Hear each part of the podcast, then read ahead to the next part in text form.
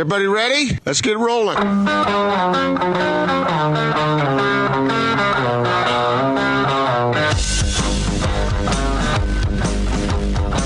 This is The Big Show on 97.5 1280 The Zone and The Zone Sports Network.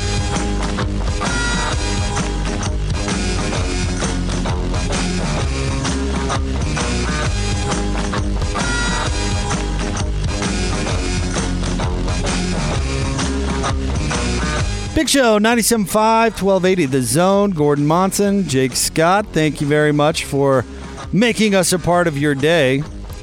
We're hoping to see Gordon today. We're expecting to see Gordon today. We hope to see Gordon today. So, uh, anyway, we uh, we appreciate you out there listening for making us a part of your Thursday. We greatly appreciate it. We're going to talk to Jay Drew coming up here momentarily. Jay, of course, uh, covers the BYU Cougars for the Salt Lake Tribune. He's got a, a number of pieces up at sltrib.com right now talking about uh, things going on out there in the BYU universe. In fact, let's jump on out to the Sprint special guest line. Joining us now of the Salt Lake Tribune, he is Jay Drew. Hi, Jay. Thank you for a few minutes. How's your summer going, man? Oh, it's been uh, kind of nice. Not a lot of uh, news. Uh, so it's been been pretty relaxing so far. But the minute I say that, you know, something will happen. So, um, but it's been good. Now, my my memory is is not terrific, but I seem to remember when you were filling in on uh, DJ and PK. Did you mention you were going to the U.S. Open at Pebble? Yeah, yeah, I got to How- go to the How was that? U.S. Open. Oh, it was it was fantastic. Just a great venue, and um, you know there was a, a good finish. Was not a runaway guy. You know, Gary Woodland won, but there was some good storylines, and uh, Brooks Koepka was in the in the hunt. So yeah, it was good. Yeah, that's pretty sweet. All right, well let's let's talk a little BYU. Uh, you've got a. Uh, I was just mentioning you've got a number of different stories up. SLTrib.com would encourage people to get on there and, and check it out. But let's start with the news about the AAC. UConn it became official today. They're leaving, and they uh, possibly have a football spot available, or they could stay at uh, at eleven teams. Give us kind of your read on this situation and how much mutual interest do you think there'd be with BYU and the AAC? Yeah, that's that's kind of tricky. I think there's interest. Uh, I've talked to Mike Aresco, the AAC commissioner, a couple times throughout the years, and he's always spoken favorably of BYU and uh, kind of recognized that they have a national following, that they bring value to a conference. So um, I there's some interesting co- uh, comments out there. One from Navy's athletic director, uh, basically saying that he doesn't think there's a school that can add value. That he thinks they should stay at 11. So, uh, you know, maybe I don't know if the general membership of the AAC feels that same way. My guess would be that the the Texas schools, Houston, SMU, and and uh, and then Oklahoma school, Tulsa, would probably uh, maybe be more in favor of adding a, a team like BYU uh, for football. But yeah, uh, as far as BYU's end, um, I don't really get the feeling from them that they're going to be that interested. I may be wrong, but um, everything that Tom Holmoe has said in the past, mostly regarding joining the Mountain West, but you could extrapolate that to the uh, to the AAC, is that no, that they wouldn't be that interested in doing that, especially with the deal they have that they're working on with ESPN that they've had. It expires at the end of this year, obviously, and and they're hoping to renew that. So I I kind of don't think there's really on either side this real uh, this real pursuit of of that happening. So that's just my take, but who knows?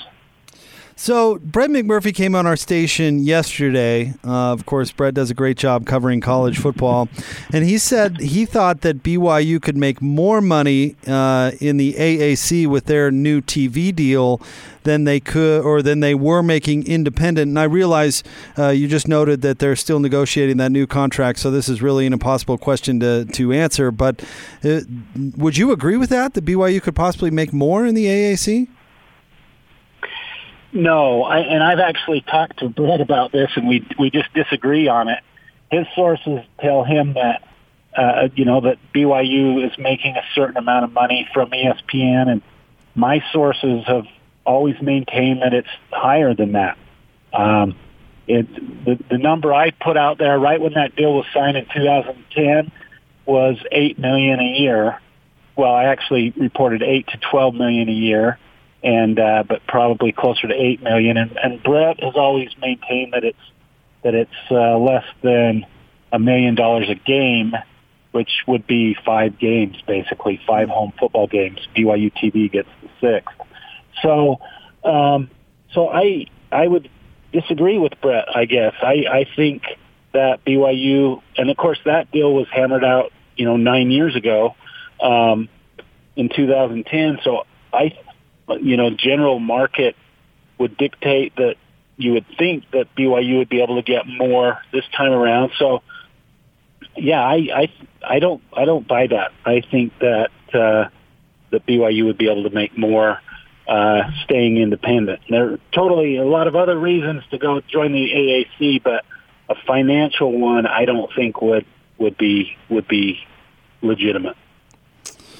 Do you uh, do you think that the powers that be, uh, Jay, and this is totally subjective, uh, do you think the powers that be down at BYU like being independent, or would prefer to be in a conference, even if that's a G five? I think they would prefer right how they have it right now, okay. being independent, having all kinds of scheduling freedom, and uh, if if the ESPN deal comes through and then the powers that be love, and I'm talking above the athletic department, I'm mm-hmm. talking the board of trustees and the administration, love being in the West Coast Conference. They're like-minded schools. They felt like they've got a really nice relationship with those, those schools, that the welcome has been great.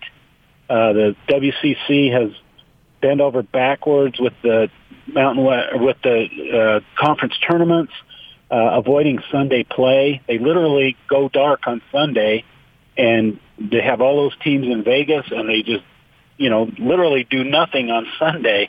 That's a major accommodation to BYU, and it's very appreciated by BYU's administration. So, so to answer your question, I, I think the higher ups at BYU like where they are right now. I that's the sense I get from them.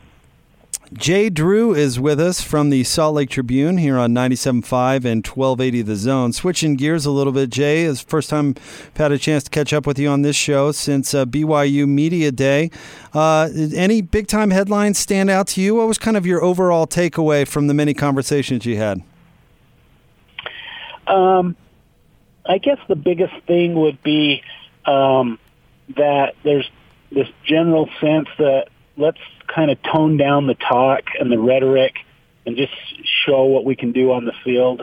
I know there was a lot of talk because Utah is the opener and the need to beat Utah and all that, but but there wasn't this, at least in my perception, this uh, a lot of bragging, a lot of boasting. I think it was more this that Kalani has kind of instilled in the guys that hey let's let's get it done on the field first and then and then maybe we can talk. I, there's I would maybe call it a more of a quiet confidence.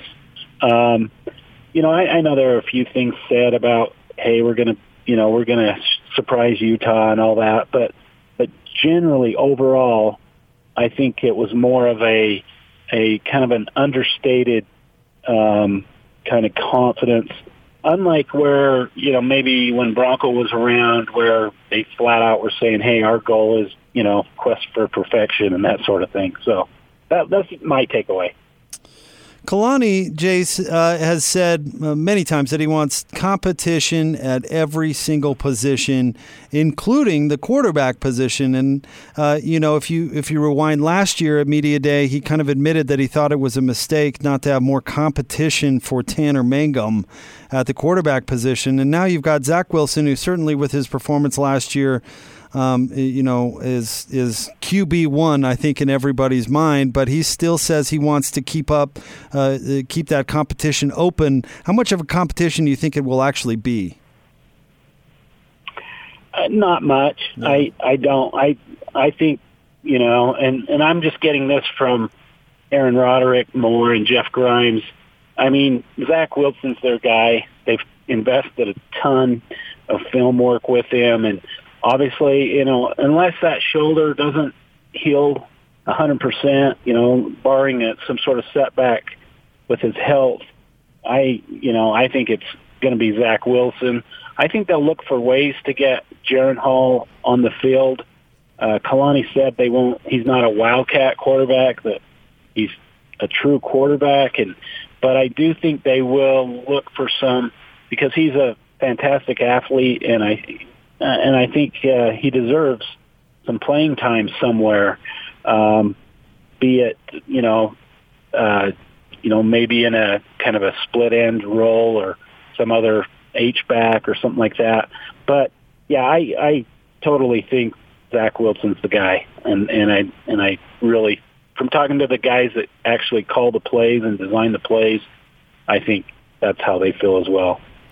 And I know you wrote the other day about the receiving position uh, being a, a, little bit short-handed because uh, of the uh, Neil Pau'u situation. I know you wrote about that the other day. So, with that in mind, is he going to have the weapons that he needs? That's a big. That's a good question, and one that I. Some guys are just going to have to step up. Guys that are haven't really done it in the past, like a Micah Simon, who only had what 13 catches last year. Um, Aleva Hifo and Talon Shumway are fairly proven. Uh, so I think they're they're okay there. You know, if if a, another guy goes down, they could be in trouble. Like Gunnar Romney, you know, he's still unproven in my book. He was, and, and especially health wise, with all the injuries he had last year, he really didn't have the breakout year yet. So, um, but yeah, I don't see a lot of uh, game breakers. I tried to endorse the idea of maybe getting a JUCO guy or a grad transfer guy uh, at receiver, and they they just they didn't do it. Um, they've got some freshmen coming in, but you know who knows how they'll how they'll do in Division One football. So, yeah, I, I think it's a I think it's something to worry about if you're a BYU fan. Is that they they just don't have a lot of depth at receiver, and Neil Pau'u, uh, you know, uh, getting in trouble is certainly not not good. How are they feeling about the running back position with those grad transfers? Do they feel a little bit more solid there? Yeah, I think they really feel really good about the guys they got there. Uh, Tyson Williams and Emmanuel Esukpa, and uh, and then with all coupled with the guys they got coming back, like you know Lopini um, and uh, and Tyler Allgeier, a walk-on who they really like. So, and then Kavika Fonua, supposedly been injured a lot of his career, should be finally healthy. So, yeah, they they feel really good about the running backs position, uh, especially with the addition of these two graduate transfers. Notre Dame's athletic director the other day, Jay, acknowledged that uh, the, he intends, or Notre Dame intends to play BYU again. And based on their kind of three game deal, I think they still owe the Cougs a game. What's the likelihood that that game's played in Provo as opposed to Vegas? Man, I would say 90% likely that it's in Vegas from just, uh, I think, you know, if, if Notre Dame really wanted to to uh, return that game in Provo, I think it would have been done. Uh, I think BYU really wants to play them, and so this is kind of a compromise. Um, I think I think they're going to try to make a splash when the Raiders Stadium opens down in in Las Vegas, and and maybe be the first column college football game played there. Um, that would be my guess is what they're what they're maybe gunning for. Um, although the sounds like Notre Dame doesn't have a lot of openings, they might have to uh, do some move around some things to play that game, you know, in say 2021. But that that would be my guess. Jay Drew with us, 97.5 and 1280 The Zone. Uh, Jay, Kalani's contract has been a big topic on sports radio. BYU confirmed that he's got another year after this year. Yeah, are we making too big a deal out of this, or is it a big deal that he hasn't received an extension?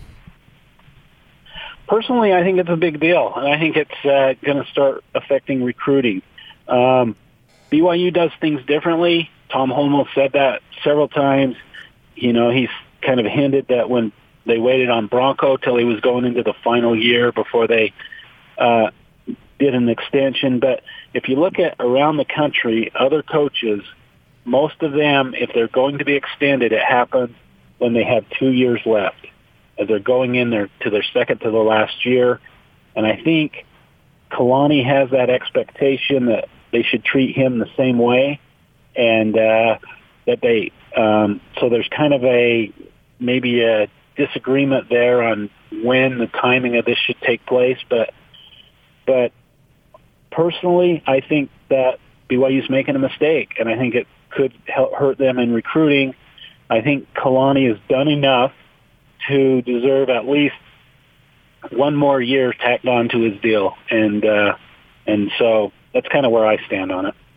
One last thing before we let you go, Jay. If you had to room with somebody on the road, who would you pick, PK or Gordon? oh my gosh, um, Gordon and I. I don't know if he's told this on the air. We were in New Orleans. It was uh, when Jimmer was around the Sweet 16, and and uh, the snoring was just I could not sleep. And then the, that morning, I told him, I go, man, I couldn't sleep. And He said, no, I couldn't sleep. It was your snoring. So um, I'm going to have to go ahead and say PK, All right. at least for me. All right, that makes a lot of sense. See, very practical thinking there from Jay, right, Austin? That's the right answer. It is probably the right answer as well. uh, Jay, you are the best. Uh, you just uh, kill it with all the news down there at BYU, and we just appreciate you coming on and uh, sharing a little wisdom with us, man. Okay, thanks for thinking of me, Jake. Yeah, Have you bet. day. Thanks, Jay. You too. Jay Drew, Salt Lake Tribune, covers BYU. He's uh, been on that beat for a long time uh, and has done uh, an absolute uh, great job. Interesting, 90% he thinks that that uh, Notre Dame BYU game will be uh, likely down in Vegas, um, which uh, is a bummer because you'd love to see BYU come uh, back to LaVell Edwards Stadium. The last time they were there, I Notre believe. Dame. What did I say? BYU will come back to LaVell Edwards Oh, Stadium. yeah. but you- Okay. you- yeah, because. it'd be nice if they'd play their home games at home. Right. Yeah. That. Uh, thank you, Austin. yeah. Whoops. No, Notre Dame would come back to We knew what you meant. BYU and play. I believe the last time that they played at uh, Cougar Stadium was when Gary Crowton was coaching, and uh, I I think John Beck was on that team, and Todd Watkins and Matt Berry. I think uh, got some time in that game. Wasn't Ben Olson part of that thing? Was? Ben Olson part Didn't of that? play, but I don't. It was 04. It was. 2004 because I was in the MTC. Where you could hear it, but they wouldn't let us go watch it. So that was torturous. I was at that game. Were ya? I was, and uh, you're right about 04 because they did a celebration for the 20th anniversary of the uh, 1984 football team. Ah. So, and uh, and BYU won. They, they won that game. That was a good win. I think Ty Willingham was the coach at, at Notre Dame during that during his brief stint there as head coach of the Brother of Fighting Irish. Kyle, I believe. Well, that's Whittingham. Oh. There's Oh, that's right. I- Yeah. Coach Lou mixes me up on those all the time. Uh, Coach Lou does struggle with uh, he does struggle with those. That is true. Gordon wouldn't snore anymore thanks to our friends at Sound Sleep Medical. That is correct. so uh, Jay might actually uh, rethink that because if Gordon didn't have the snoring, he'd be my pick. And now that he's got the, the device from Sound Sleep, It's all right. Yeah. Yeah. It'd be okay. Wasn't it Gordon who was telling us that he, he kind of doubted that he was a snorer, but that Lisa had told him, like, maybe you should check out Sound Sleep? And Gordon's like, I don't know if I. And then we hear from Jay that he's just sawing logs. this was- Lumberjack Monson. and this was like 15 years, not 15 years ago. This is more like 10 years ago. Uh, so it's good. It's good. Gordon got in touch with the good folks Chainsaw Monson. there at Sound Sleep. How funny is that that they both woke up the next morning and accused each other? like, what are you talking about? I was up all night listening to you snore. And Jay's like, I don't know how that would be possible because I didn't sleep at all because you were snoring. It's like the guy that farts in the elevator and blames everyone else. Right. No, it wasn't me. It was you. Are you kidding? Hmm. So there you go. Uh, big thanks to Jay Drew for jumping on. Jay, uh, Jay is the man. Check out his work, sltrib.com. All right, we'll get to uh, more NBA coming up right around the corner. The Jazz have announced the uh, players that are going to be invited to minicamp and be on the Summer League team. We'll give you that coming up right around the corner. Stay tuned. It is the big show, 97.5 and 1280 The Zone. This this this is Hans Olsen and Scotty G. It's what you want. From NBC Sports and ProBasketballTalk.com, it's Kurt Helin. If the Jazz essentially stay put and put just role players in, and Derrick Favors is on this team next year, because you always talk about it's tough to go from good to great. How closer to great do they get with this team right now? I think that this team becomes a legitimate threat to come out of the West. I mean, again, I want to see what happens with the Lakers and the Clippers, and like who's sitting in what chair when the music stops is obviously going to have an impact on that. But I think that they're absolutely in the mix. Even if not the favorites, you have to consider them a real possibility because I think Mike Conley is both that good and that good a fit. So I think that Utah made that leap with this move, but we'll see. Catch Hans and Scotty every day from noon to 3. Presented by your Rocky Mountain Chevy dealers on 97.5 1280 The Zone and The Zone Sports Network.